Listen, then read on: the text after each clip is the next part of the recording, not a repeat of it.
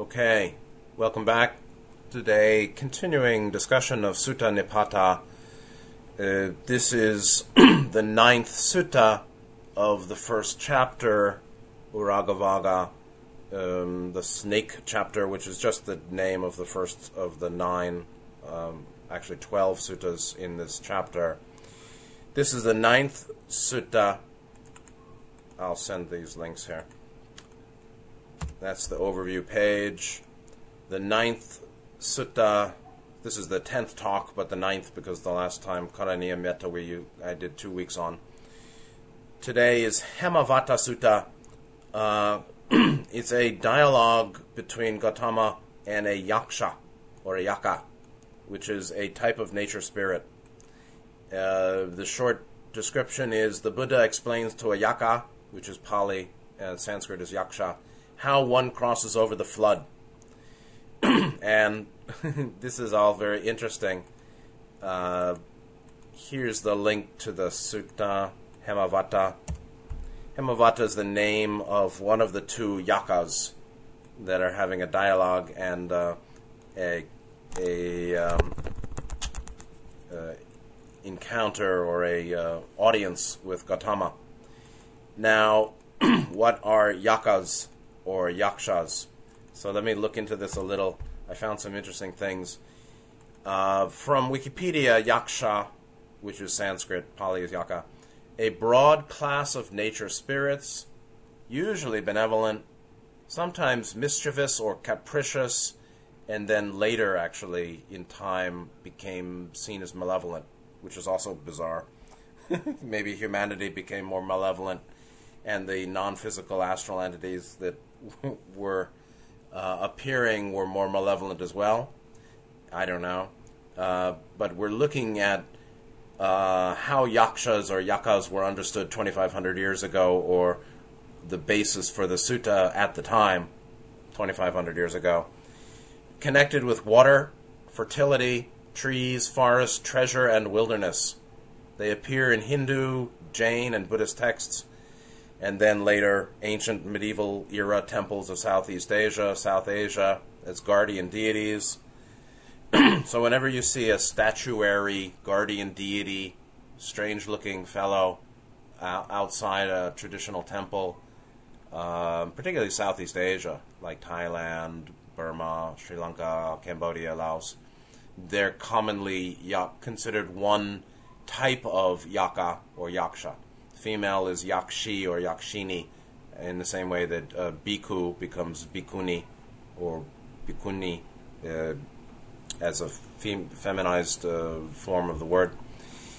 Uh, the, the text of the Wikipedia goes on in Hindu, Jain, and Buddhist texts, yaksha or yak, yaka has a dual personality.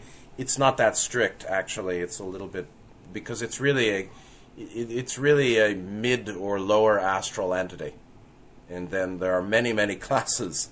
And so it's not quite dual, it's actually a very generalized term that applies to many types of entities. On the one hand, yaksha may be an inoffensive nature fairy associated with woods and mountains, such as a nature spirit, which would, to me, be second density angelic the second density angelics associated with uh, the four elements earth, water, fire, air uh, that also are associated with land and place like mountains and forests and water. Then, particularly later, there's the darker version in which a kind of ghost of the wilderness that waylays and devours travelers, similar to Rakshasas. But so they're they're not Rakshasas really, and so meaning that's another class Hinduism and then Buddhism that um, uh, adopted many Hindu cosmological elements or views or uh, characters uh, has um, an understanding of many types of entities that are non physical. And these are probably determined by yogis who had clairvoyance as well as those who could consciously go out of body and see them and work with them. And there's a book from Hilarion called Other Kingdoms, which details in depth uh, some of the astral entities. uh, when you get to the early view, or staying with the early presentation, early yakshas from the same Wikipedia page, several monumental yakshas are known from the time of the Mauryan Empire period, dated 3rd century BCE to 1st century BCE. So this is a few centuries after Gautama. Monumental statues, they're large, bears inscription related to their identification as yakshas. You see some pictures here considered the first known monumental stone sculptures in India. Uh, yakshas, interestingly. Uh, two are from Patna and then from other places. Um, a female yakshi from Besnagar. Yakshas originally been tutelary gods of forests and villages, later viewed as steward deities of earth and the wealth buried beneath. Now, there's another page on yakshas from the Chinese Buddhism Encyclopedia. Also, interesting stuff. Uh, yaka, yaksha, a class of non human beings generally described as amanusa. Amanusa means a manusa. A means not. Manusa is basically um, with human discriminative or mental function. So it doesn't mean they're mindless. It means they're without certain third density human mental characteristics. And and so whether they are angelics, meaning non free will beings like nature spirits who take care of the land and uh, the kingdoms, mineral, plant, animal, uh, or they are hungry ghost types, um, whatever, uh, the type of yaksha or type of entity, they don't have the same discriminative power of the 3D human brain.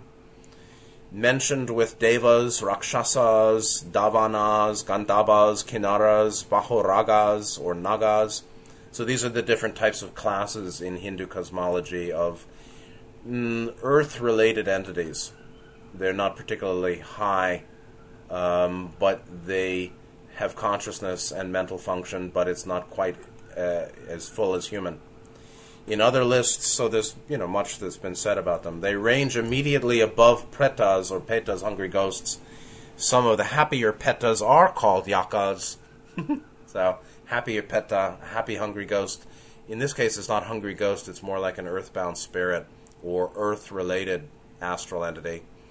They rank in progressive order. I mean, meaning lots of people have written lots of things about them over the centuries in Hinduism. We're just looking at the older material. Ranking in progressive order between Manusa, meaning human, and Gandhava, which are sometimes called heavenly musicians.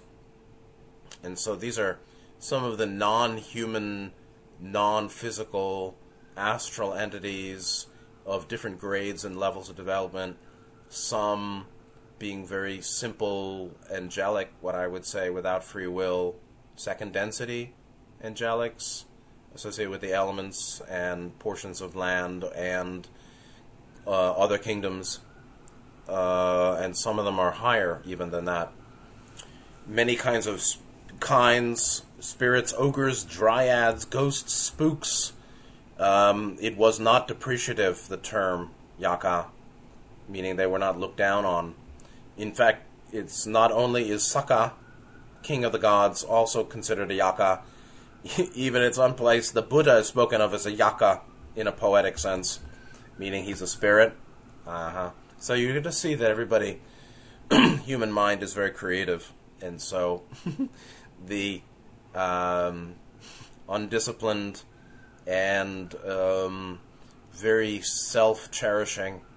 Uh, and morally ambiguous human mind over centuries in multiple cultures or Hindu Hindu India and then Buddhist India and then Mahayanist took it and then Chinese and Tibetan and Japanese Buddhists took it and added all of this and all of that uh, to their presentation of these non-human entities so that even at one point they would somebody said the Buddha could be called a yaka so it just shows you that uh, human mind is very unreliable, actually. But we're trying to get some understanding and so, okay, some gods are called yakas, but then they're really not because they're they're of a higher level.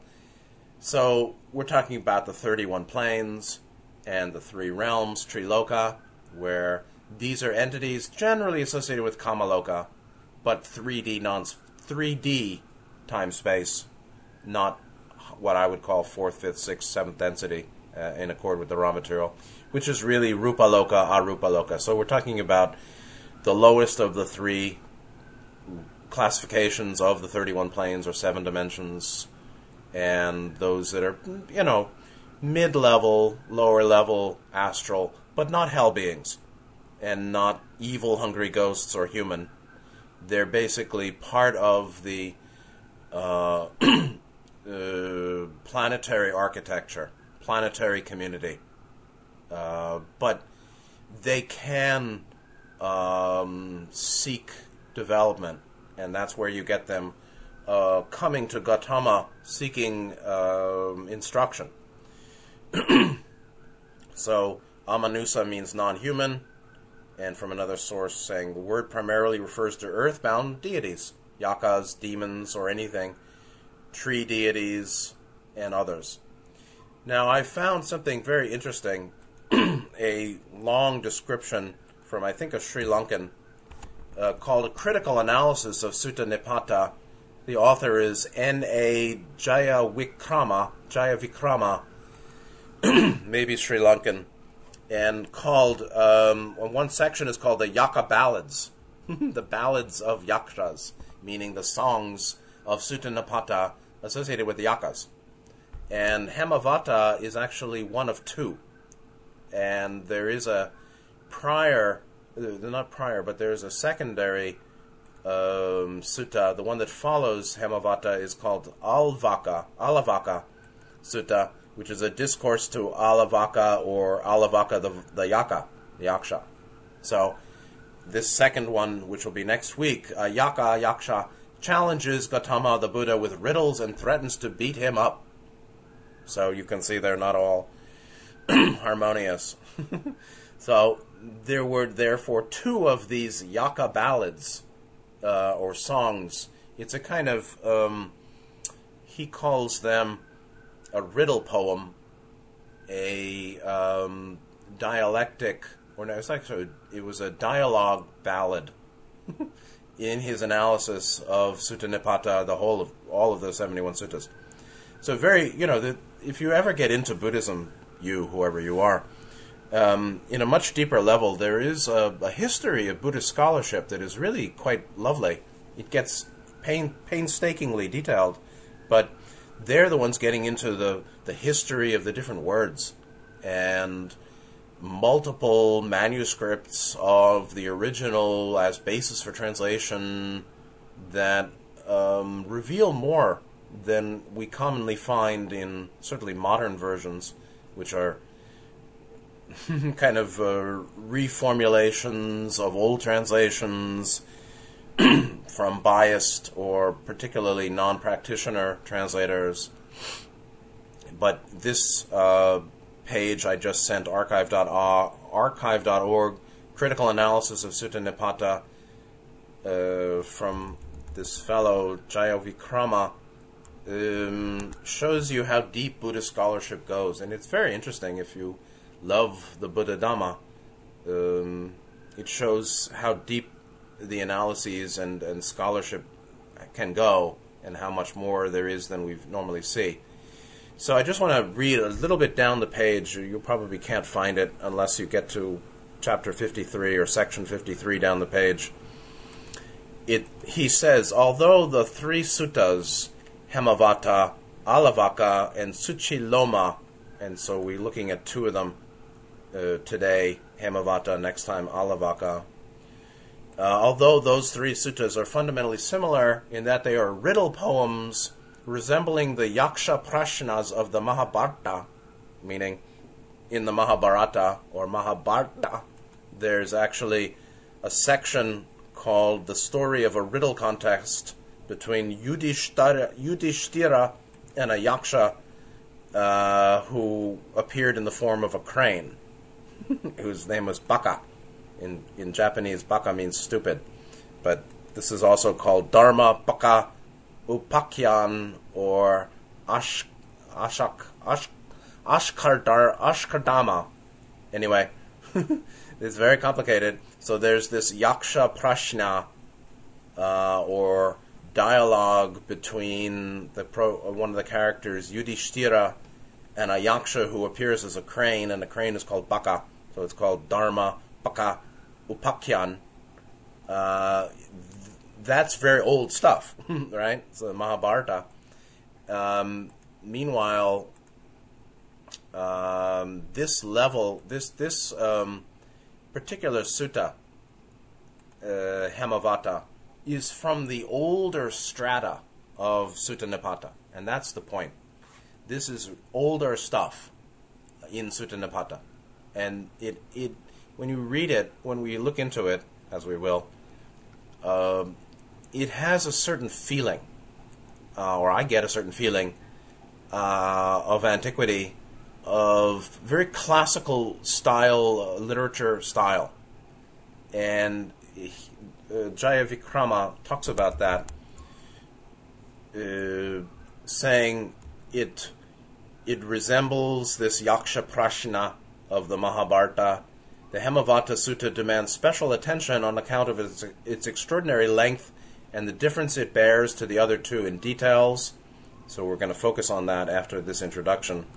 Unlike the other two suttas, which are Alavaka and Suchiloma, Alavaka next week, this Hemavaka contains no prose introduction, and its principal characters, Satagira and Hemavata, are represented as friendly beings, whereas the two yakshas, Alavaka and Suchiloma, like next week, are no more than mere demons. That's why they want to they threaten to beat up Gautama.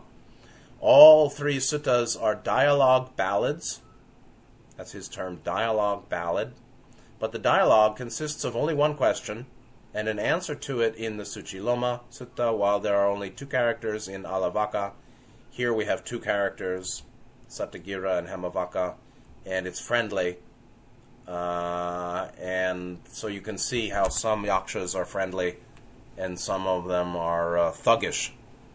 The dramatic element is quite pronounced in the Hemavata Sutta, and Alavaka or Alavaka Sutta is not devoid of it. So he's talking about the literary characteristics.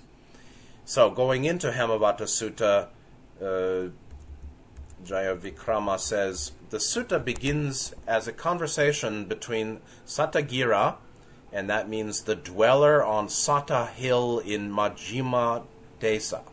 Ma, it's a Majima Majjhima Desha. That's the translation of Satagira. He, uh, Satagira he is dweller on Sata Hill in Majjhima Desha, someplace. Then and Hemavata, which comes from the word, the, the translation literally is the Himayan sprite, the Vata spirit of Hema. Hema is the same as Himalaya. So the Himayan sprite, meaning the the air spirit of Vata, and you can see that is uh, the word in uh, Sanskrit, Vata associated with air. Hemavata, the Himalayan air air spirit. All right. So th- this is, you know, I mean, modern uh, materialists won't will think this is metaphorical, but it's absolutely uh, possible that this is quite literal. He's a, an air spirit uh, associated with Himalayans. When the former, uh, succeeds in convincing the latter, Hemavata, of the virtues of the Buddha, they visit him by magical appearance. And Hemavata, who plays the role of questioner throughout the poem, asks the Buddha questions. The two yakas are delighted with his answers. They extol him and, along with their followers, seek his refuge. So the sutta can be divided into three parts. There's a dialogue between these two yakas, then a dialogue between Hemavata and the Buddha, then a conclusion section, which is an exaltation of the Buddha. And so uh, let's jump into it. Um, if you look into the further material, the further paragraphs here, going through the three sections, which we might do at the end, uh, you'll get more detail, um, a more detailed analysis um, from a kind of literary critical perspective uh, on the sutta. But let's jump into the sutta itself. And so this is the link from dhammatalks.org, which uh, seems to be mainly or only Thanissaro's work. So Hemavata, Sutta Nipata, chapter 1, Sutta 9, starts with Satagira the Yaksha talking.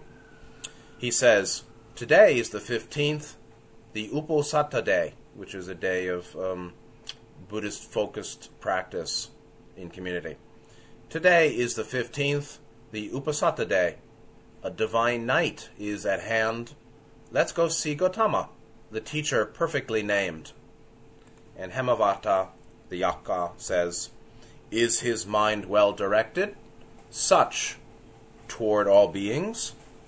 Are his resolves mastered regarding what's desirable and not? Sattagira replies, His mind is well directed and such toward all beings, and his resolves are mastered regarding what's desirable and not. Hemavata keeps asking, Does he not take what's not given? Is he restrained toward beings? Is he far from complacency? Does he not neglect jhana, meaning the higher meditative absorptions? Sattagira replies, He doesn't take what's not given, and he's restrained toward beings. He's far from complacency, and awakened, he does not neglect jhana. Hemavata keeps asking, Does he not tell lies? Do his ways of speaking not cut things off? Does he not speak destructively? Does he not speak idly? This is all associated with right speech. Sattagira replies, He doesn't tell lies. His ways of speaking don't cut things off. He doesn't speak destructively. Deliberating, he speaks what's of benefit. Hemavata, who has a lot of questions, asks more. Is he not passionate for sensuality? Is his mind unmuddied? Has he gone beyond delusion? Does he have an eye with regard to phenomena? Sattagira replies, He's not passionate for sensuality. His mind is unmuddied. He has gone beyond all delusion. Awakened, he has an eye with regard to phenomena. Hemavata keeps asking, is he consummate in clear knowing? Is he pure in his conduct? Are his effluence, this is Ashrava, is effluence ended? Does he have no further becoming? And Sattagira replies and concludes, He is both consummate in clear knowing and pure in his conduct.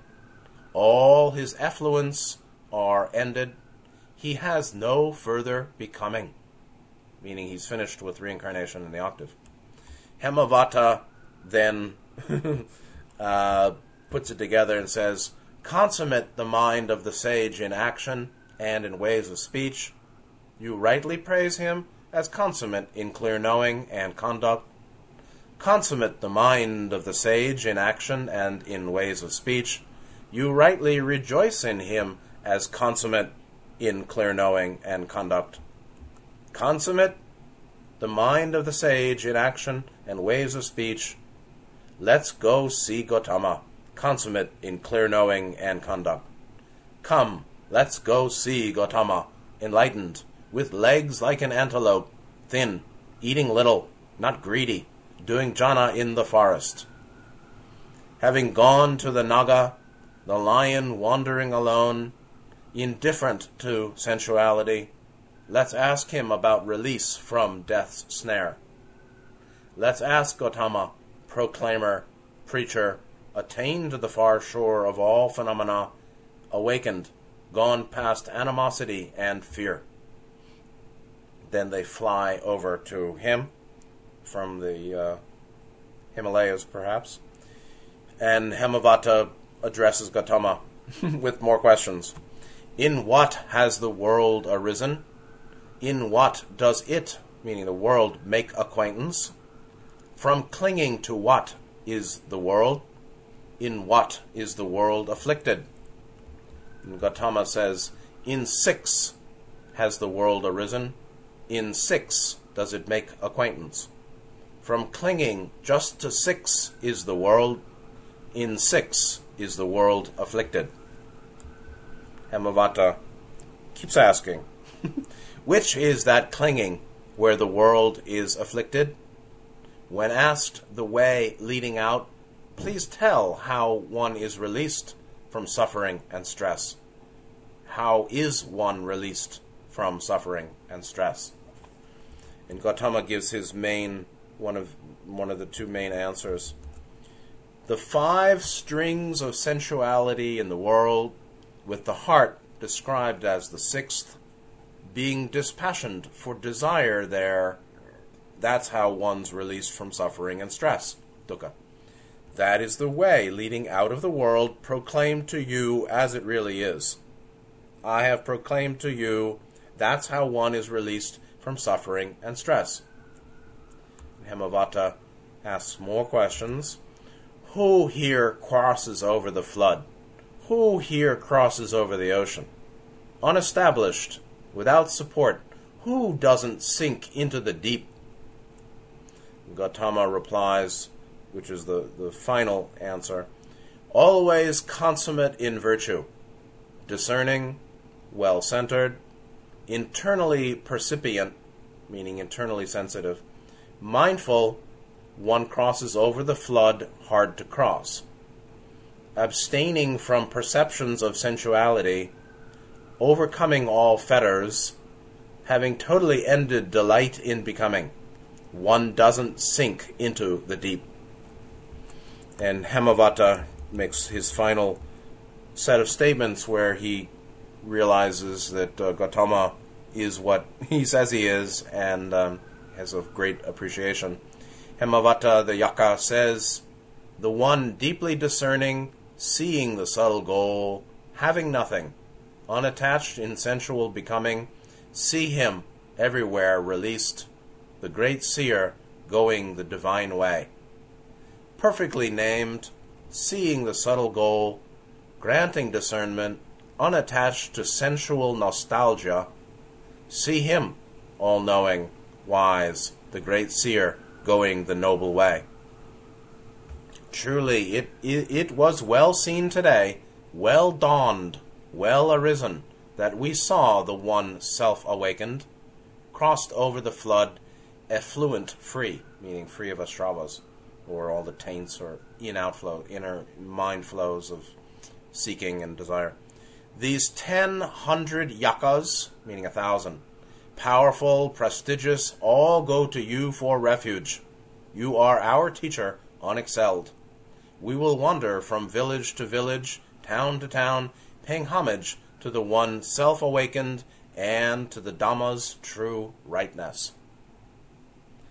So, at the end, what's happening is they're pledging, he's pledging his uh, Yaka consort, or cohort, not consort, but cohort, his community of Yakas from the mountains, the uh, Vatas, the Yaka Vaka Vatas of the air, perhaps, to um, be in followers of Gautama, and um, the best they can do is pay homage to him in town to town, uh, because they, they can't teach it to humans, and they probably can't teach it to each other, or who knows, uh, because yakuza are all over the board. some are disciplined, and some are wild, and some are positive, and some are, seem to be negative. And that and that's a very interesting perspective. Is as we started, um, there are certain levels of the astral plane uh, with certain classes of entities whose morality is not that clear. They're not positive or negative. They're not black magicians. They're not thought forms. They're not um, residents of Nosso Lar, Astral City. They're not hell beings. They're not hungry ghosts, meaning humans that are kind of earthbound and a bit crazed and hungry or crazed and, and desirous. So they're not in hell. They're not meaning deep suffering or hate. They're not earthbound um, in in some kind of um, uh, angst of um, uh, disembodiment. the the pretas, petas, you know, hungry ghosts, or people who died that are earthbound are not very well generally. They're not that class. They're not thought form entities. These are beings that can make choice. Um, they're not positively oriented uh, humans in Nosso Lar or higher. They're not black magicians. Um, they are different levels of nature spirit. Uh, they they may be humans who died who um, joined certain communities on the astral plane. There are different communities on the astral plane doing different things. It's a very weird place, the, the astral plane. Really, very weird. And meaning um, the history of humanity in the physical realm from, hmm, what, 75,000 years ago till today has correlates on the astral plane. All of it has a correlate. And so you've got some communities on the astral plane of humans that died 50,000 years ago and never reincarnated. And they're still there on some astral plane that looks like how things were 50,000 years ago or 10,000 years ago. Um, and then you've got angelics who may work with them somehow, and you've got higher beings that come and go. And um, I don't know, there's a lot of stuff going on. So uh, they ended up bringing the whole uh, Yaka cohort along uh, after Gautama answered his questions fully. So in the first section, um, the dialogue between Satagira and Hemavata, you've got um, Hemavata asking questions, testing uh, Gautama's achievement. In the um, in the page uh, from uh, Jayawickrama, the critical analysis of Sutta Nipata, uh, he goes into the three parts. And so, part one, he says, when Satagira invites Hemavata to visit Gautama, Hemavata the latter asks him whether Gautama possesses various qualities, which Satagira in his answers affirms. All the virtues of the Buddha are which are enumerated in the dialogue may equally well be attributed to any sage. Uh, even the few stanzas which are meant to describe personal characteristics lay emphasis on his ascetic life and not his person. In fact, the whole poem emphasizes the conduct and spiritual attainments of the Buddha, particularly mind. Um, the Buddha, at most here or here, is seen as a perfect Muni, and that's the last sutta of this chapter, actually called Muni Sutta. Muni means sage, and is spoken of in is not spoken of in the grandiloquent terms usually accompany that usually accompany a developed phase of Buddhism.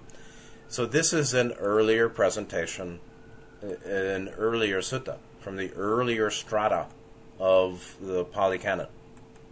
And so he's not called, he's not seen as the world conquering hero, uh, king of the earth kind of thing.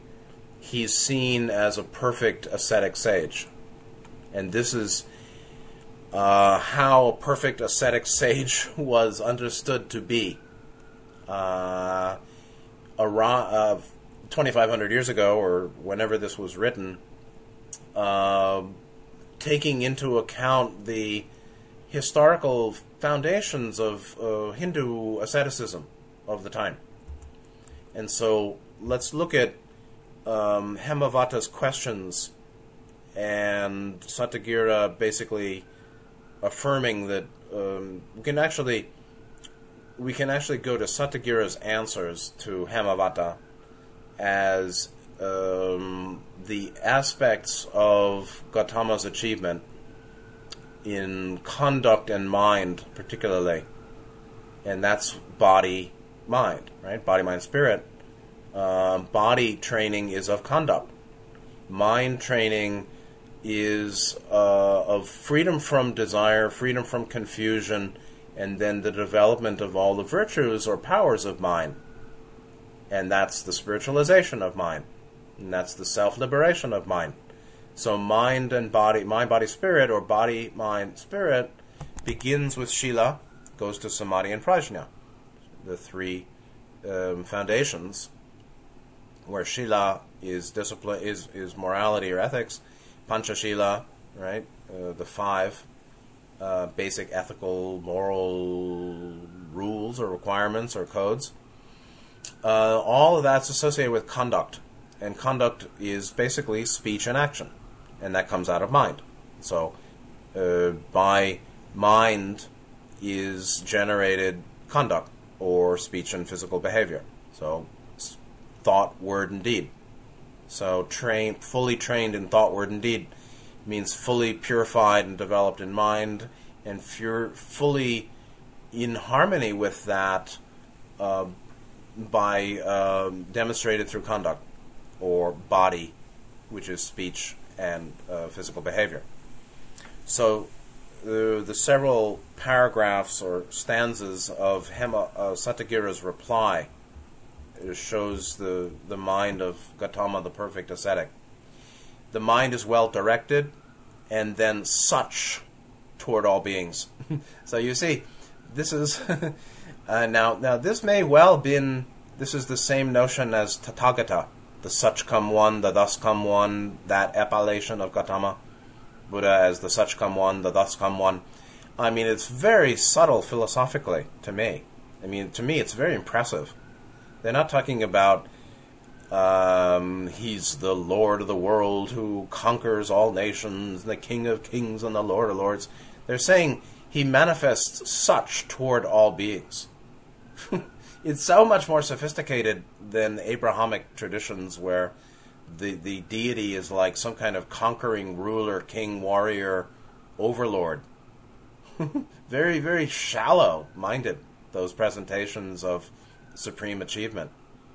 The supreme achievement here is includes such toward all beings. Such? Such toward all beings? What are you talking about?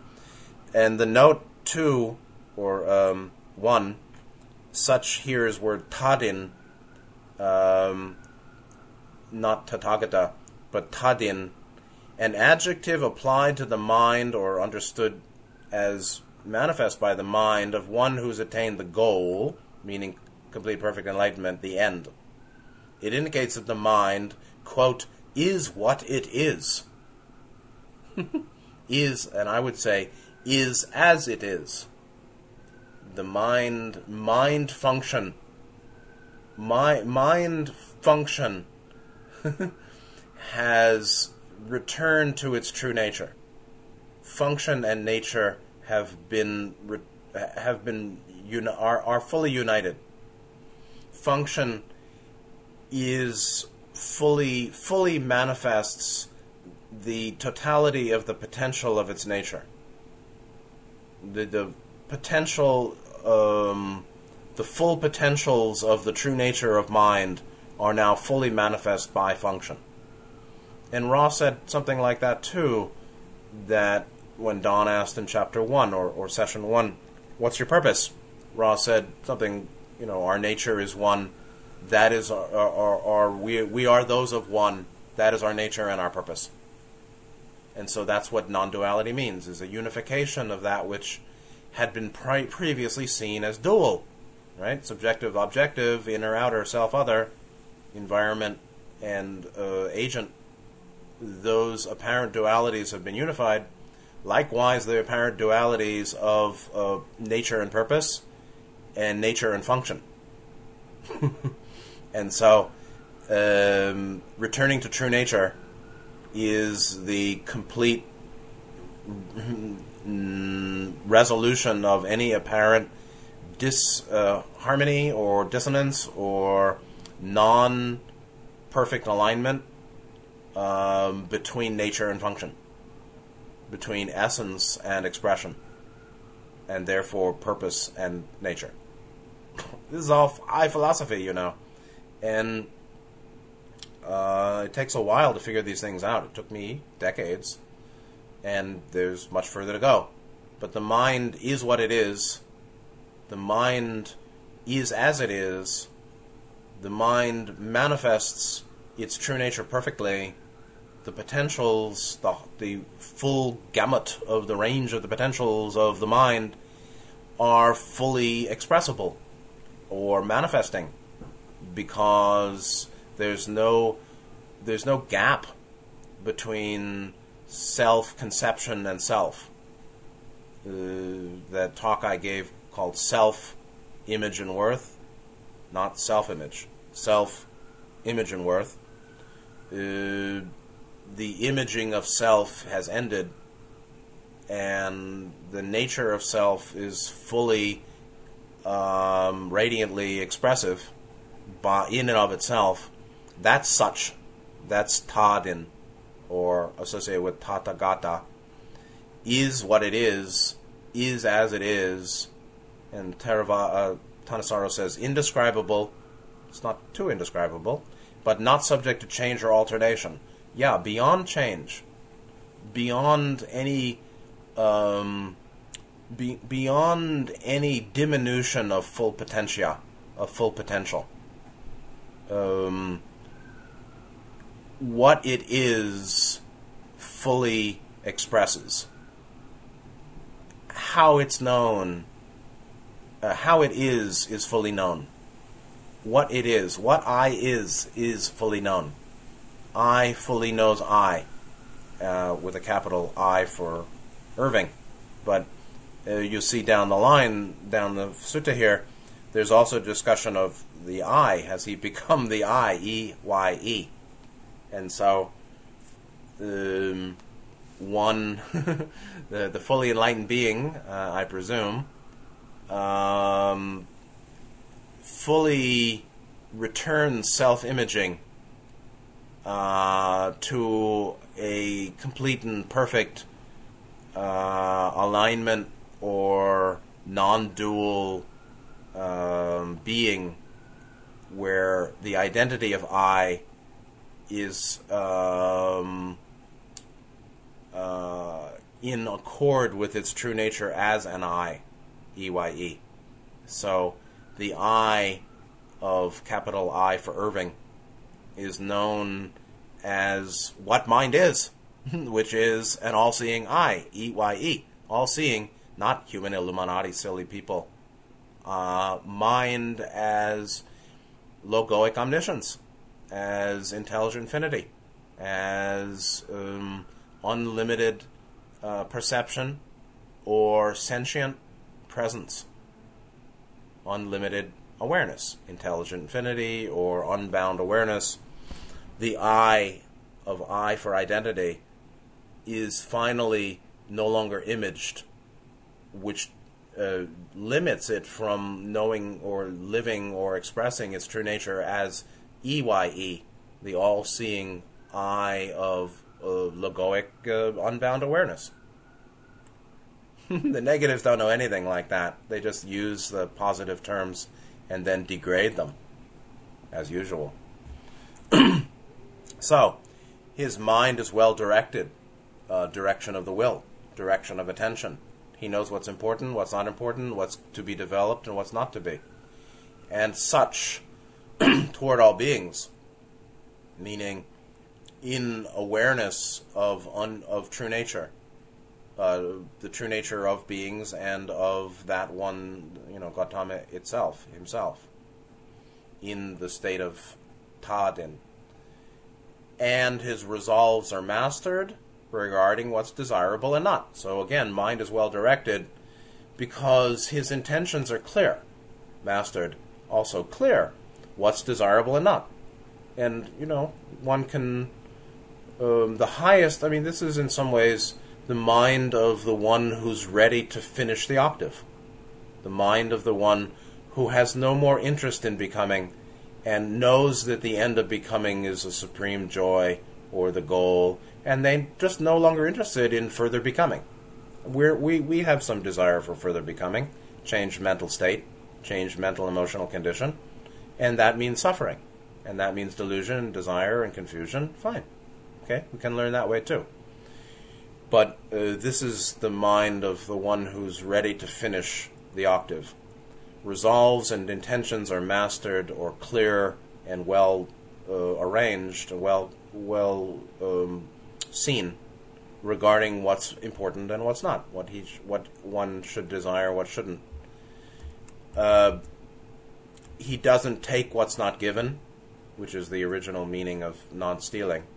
He's restrained toward all beings. This is the value of restraint in speech and physical behavior, uh, particularly when the mind has desire, or desire. I mean, I feel angry. I wants to shout.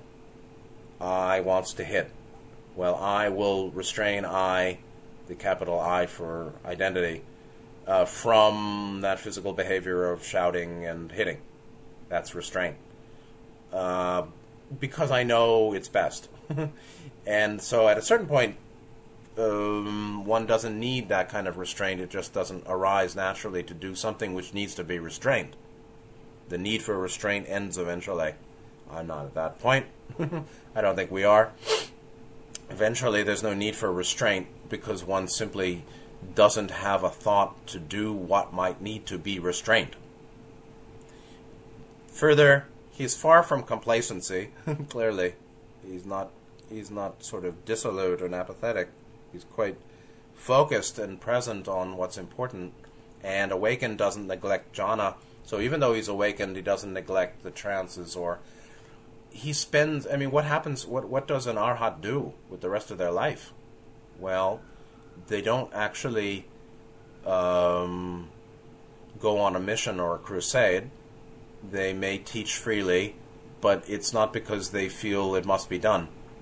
Um, they do what they see as best, and much of the time, at least in the early tradition, is spent in jhana, in trance. But what are they doing in trance? Well, you can say they're just knocking off, but they're actually they're, there's also white magic going on or world service. So yeah, okay. Then we have qualities of right speech. He doesn't tell lies. The ways of speaking don't cut things off is actually not uh, against divisive speech. So he's not uh, turning people against each other. And in a certain way, complaining is a form of cutting things off. Um, his ways of speaking not cut things off, not cutting things off.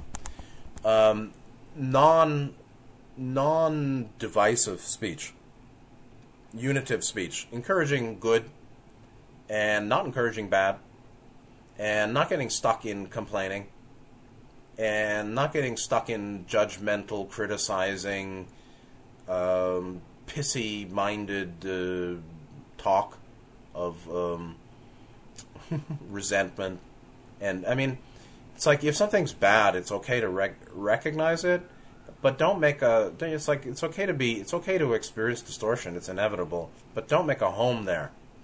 And um, we, you know, we we all have to keep learning.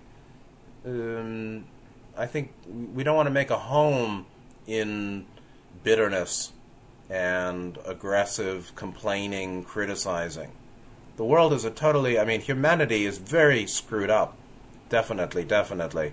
I mean, it's really unpleasant for me increasingly to even read the news. Like Zero Hedge. Drudge Report is a real morass of the swamp, but the swamp of lies and uh, crude 3D mindedness.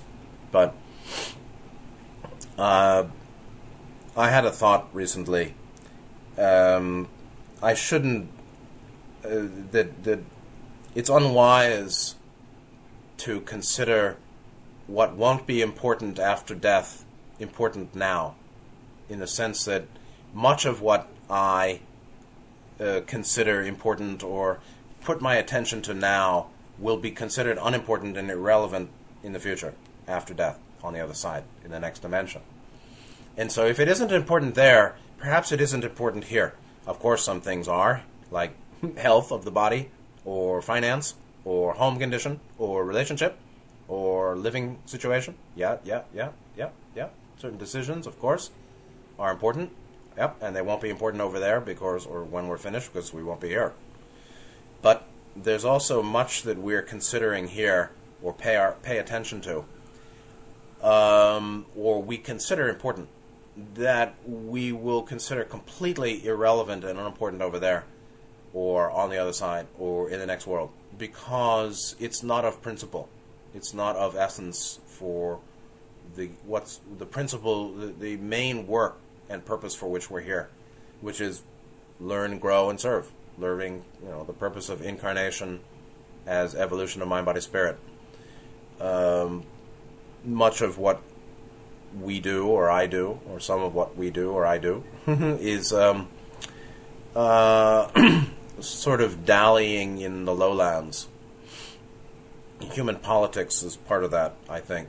And so that's not about cutting things off uh, but it's certainly associated with some attachment uh, to what's damaged and dysfunctional and hopelessly tangled and going back to observe the same mm, bedlam house of bedlam um, is unwise.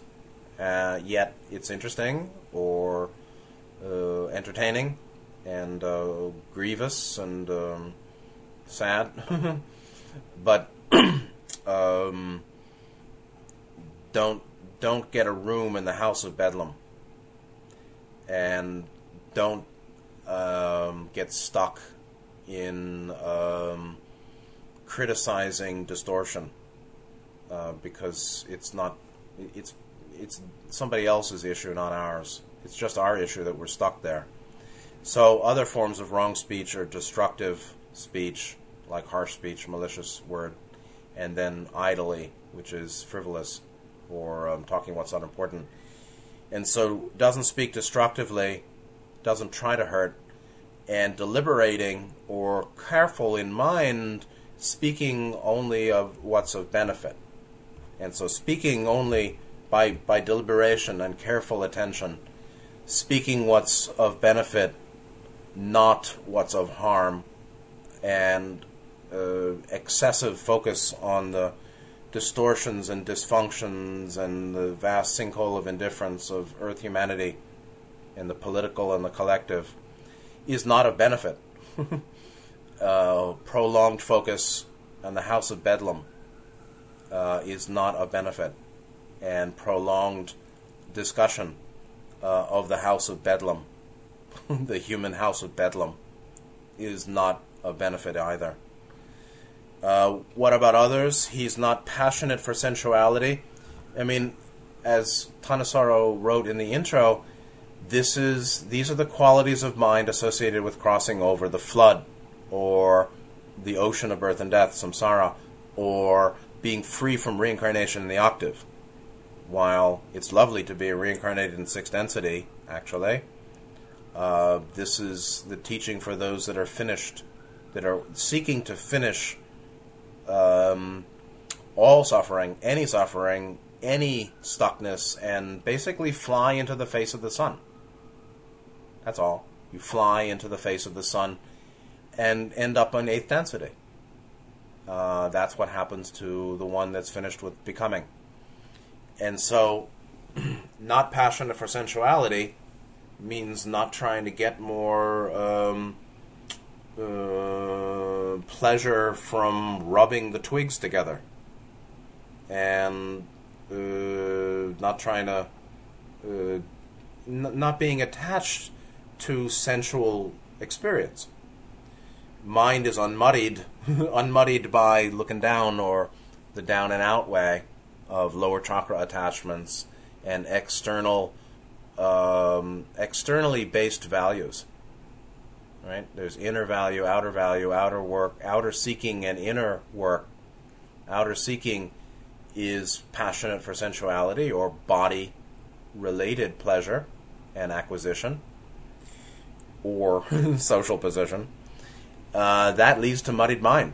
The muddied mind is the uh, the mucky earth, water, lower elements versus the higher air, fire, fire, air. Um, uh, dry, the soul grows good.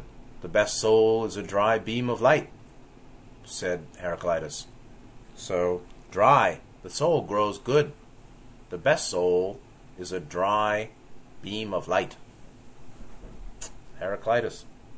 So, that's that's what happened. That that's what the unmuddied mind, with with not much interest in sensuality, looks like he's gone beyond delusion, beyond all delusion, beyond um, ignorance. I mean, this is the mind of you know the one that's finished with the octave.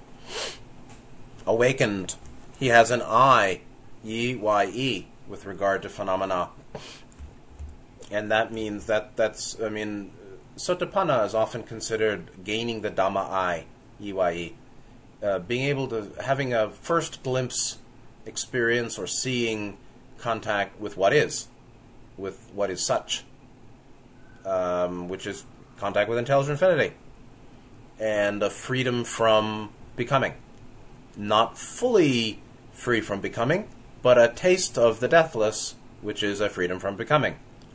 Um, beyond the five skandhas, beyond the three marks, beyond the three poisons. Right? The three marks, anicca, anatta, dukkha, the three poisons, grasping, aversion, ignorance. Beyond impermanence, beyond selfless subs- insubstantiality, beyond dukkha, stress, beyond aggression and grasping and and uh, dull-mindedness, uh, and an experience of, of, of fully opened eye, E Y E, which is the nature of I with the capital I for identity. So, um, rectifying the capital I with the true I, the capital I for identity, the the conceiving of self, uh, uh, the nature of self, uh, returning that to its true nature, being uh, all-seeing um, sentience, unbound awareness, E Y E. That's the I with regard to phenomena. More so, consummate in clear knowing, pure in conduct, and again, that's mind body, right?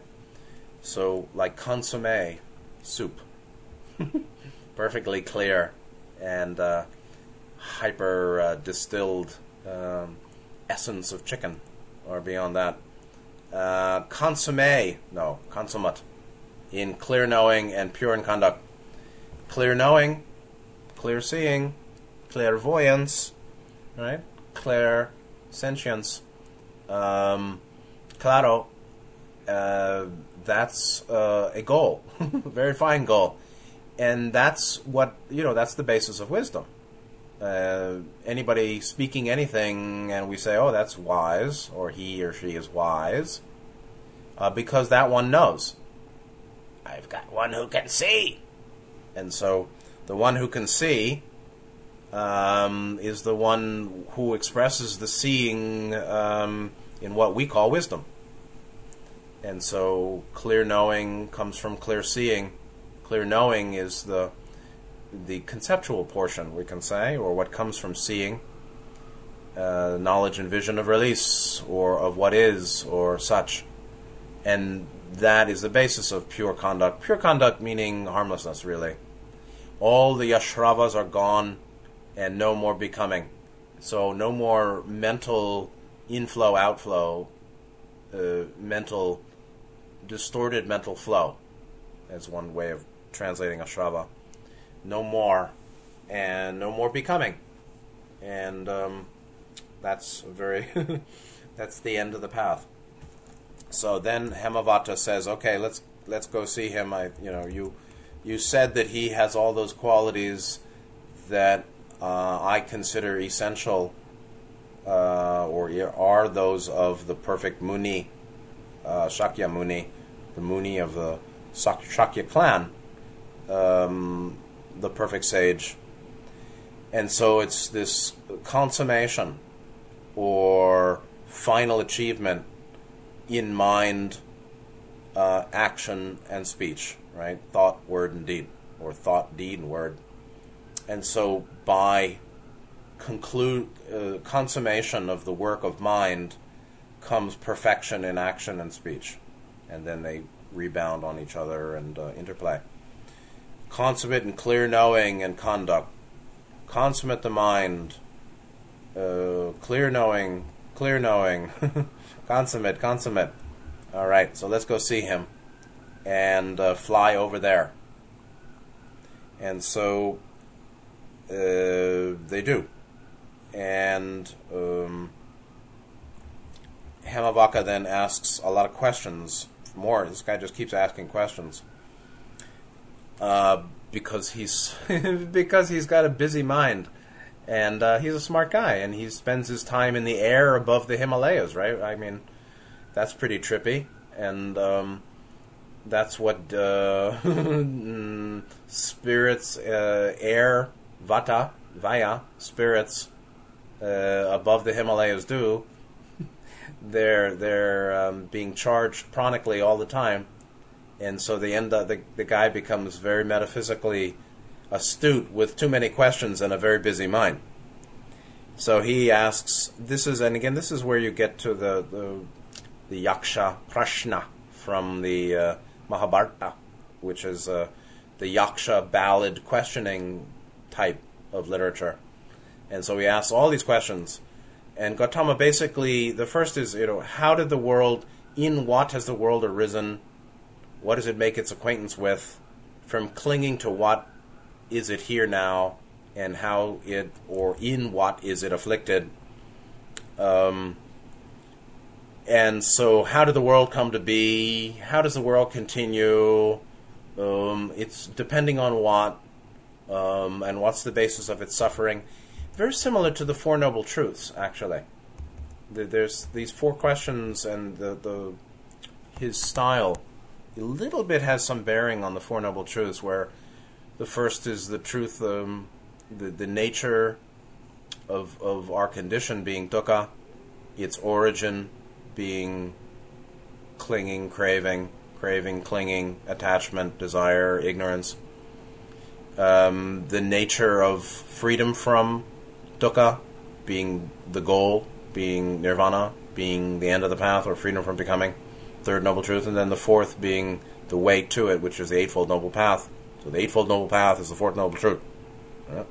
So the path is the fourth truth, and the eightfold is the way, which is starts with Shila. Shila Samadhi Prajna, actually. That's the way to the end. And these four are, are sort of um, variations on that theme of the, the quadratic initial teaching.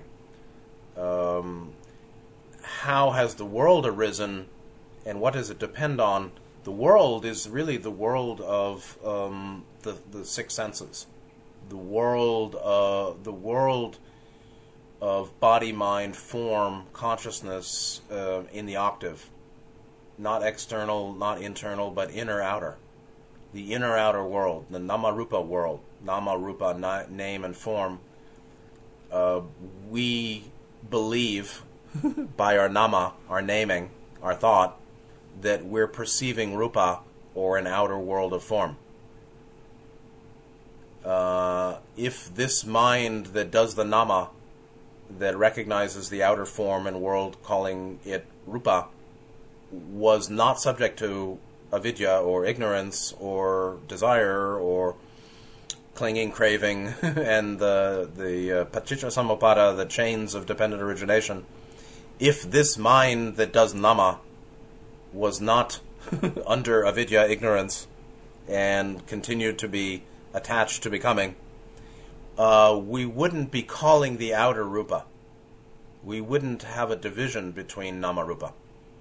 The experience of the division of subject object or subject self that does nama mental activity that observes or perceives and conceives an outer form rupa world. Um, the uh, the mind that makes nama rupa by nama and subject object by nama, uh, under the sway of avidya and uh, clinging and craving, craving and clinging, tanha and upadana. Uh, it, it makes, we make nama rupa by avidya, tanha, and upadana, meaning we make this experience of duality outer, inner, object, subject, past, present, future, path and no path, right and wrong, up and down, all of that. Uh, we make the seven dimensions by uh, avidya based nama, or ignorance that leads to tanha, upadana, craving, clinging. Based mind does the nama, the naming, the uh, mental samskaric activity of creating the world. When that's uh, when the the uh, uh, what the engine is uh, disabled, the engine of that nama, delusive dhamma, dualistic nama making, dual duality nama, uh, nama itself, right? Self imaging, the imaging of creation, the fashioning of experience, the mind that doesn't understand such. Such is non duality, which is not unity, it's even beyond unity because unity is the uh, antidote to duality. And um, eventually one goes beyond both um, the sickness and its antidote. The sickness or the illness is the delusive view of namarupa, inner, outer, subject, object, dualism. The treatment, antidote, is uh, law of one, real, realization of unity or non duality. But real non duality is beyond unity or it's there's beyond subjectivity actually and so it's beyond world fashioning the world is fashioned by ignorance by the ignorance of uh, the i eye that uh, contracts itself to an i of identity or self imaged or identity imaging. As samskara a mentally fashioned identity. Um, and that gives birth to that is the nature of namarupa, or name and form, the mind that makes the world, the ignorance and craving, clinging based mind, world making, world maker, and so when when the mind or I, EYE, stop when when the I E Y E is fully opened um, there's no more capital I for identity or self imaging, and the world disappears, or the seven dimensions are finished in mind, or one is aware that the seven dimensions is a dream. The octave, the octaves are dreams of infinity, dreams in the mind of intelligent infinity. The octave, the octaves are simply dreams of the logos. And so creation is a dream. Merrily, merrily, merrily. Life is but a dream. Life is real. It's the fashioning of Namarupa that's a dream. and so, seven dimensions, it's all sunya, baby. It's all empty. So, anyway, the arising of the world is um, a product of ignorance the arising of octaves or the sense that octaves are. I mean, Ross said the you know the the concept of light, the illusion of limits, right? The thought of finity, the concept of finity, giving rise to the concept of light, right? Third law, law of free will, law of love, law of light. Third law, law of light being an illusion. The law, the concept of light is a little gem in the raw material somewhere, giving rise to the experience of the illusion of limits. And so the yaksha is a smart guy because he's uh, floating above the Himalayas all the time, and um, asks this, uh, you know, yaksha ballad style questioning about essentials, very much associated with the Four Noble Truths, actually. And so Gautama says it's arisen, the world's arisen by these the, the, the four sixes here. The world arises by the six, by the six. This is the five senses and the mind sense. By the six senses, the perception, the doors of perception, the, fi- the six doors of perception, five of body and one of mind. By those the world arises. By those the world uh, makes acquaintance, meaning the world is known um, the world uh, associates with, the, the, the quality of experience, relational experience is of the six. Um, the world exists by retaining its attachment to the six, clinging just to six is the world, meaning namarupa and dimensionalities and dualistic, subjectivistic experience. Um, the octave of the world, the world as the octave, the octave as world, the world being ultimately the so called outer being inseparable from the so called inner. The point is that it's an inner outer. Just like Heraclitus would say, the upward downward path is one. The path is upward downward. The world is inner outer. The dimension octaves are inner outer. Octaves are non dual, essentially, but it's our distortions and attachments and Im, you know imperfections of the seven chakra system that leads us to the experience of inner outer subject object. That's namarupa, and this creation of nama rupa, outer inner subject object, um, is all associated with the six sense, six perceptual senses, and so it's th- this whole schema uh, of apparently outer depends on the inner, and the schema is itself ultimately outer inner. Not the, the, the creation is not simply an objective. It's an it's a subjectively fashioned apparent objective. So what about what is the clinging where the world's afflicted, and then how do we get out of this? What's the way leading out? Right. So, uh, I mean, basically he's talking about first the t- the first two noble truths and then the last two noble truths. What's the clinging by which it's afflicted, and what's the way out? And then Gautama goes right into it. The five strings of sensuality, the heart described as sixth. So the five, you know, touch, taste, smell, sight, hearing, five, heart or mind as six. The six perceptual doors or contact points um, that's what makes the world. That's what makes it's that apparently subjective that makes the apparently objective, that makes the experience of duality that is based in illusion and craving, clinging, and um, when one loses interest in it, then one may move towards release. Being dispassionate for desire there losing passion, off passion, off putting, dropping passion, natural falling away of passion, passion for desire there. This passion for desire there. This is a very subtle phrase. It's not, it's passion for desire that keeps us here in duality and rebirth. Passion for desire, attachment to desire. Not just desire, attachment to desire.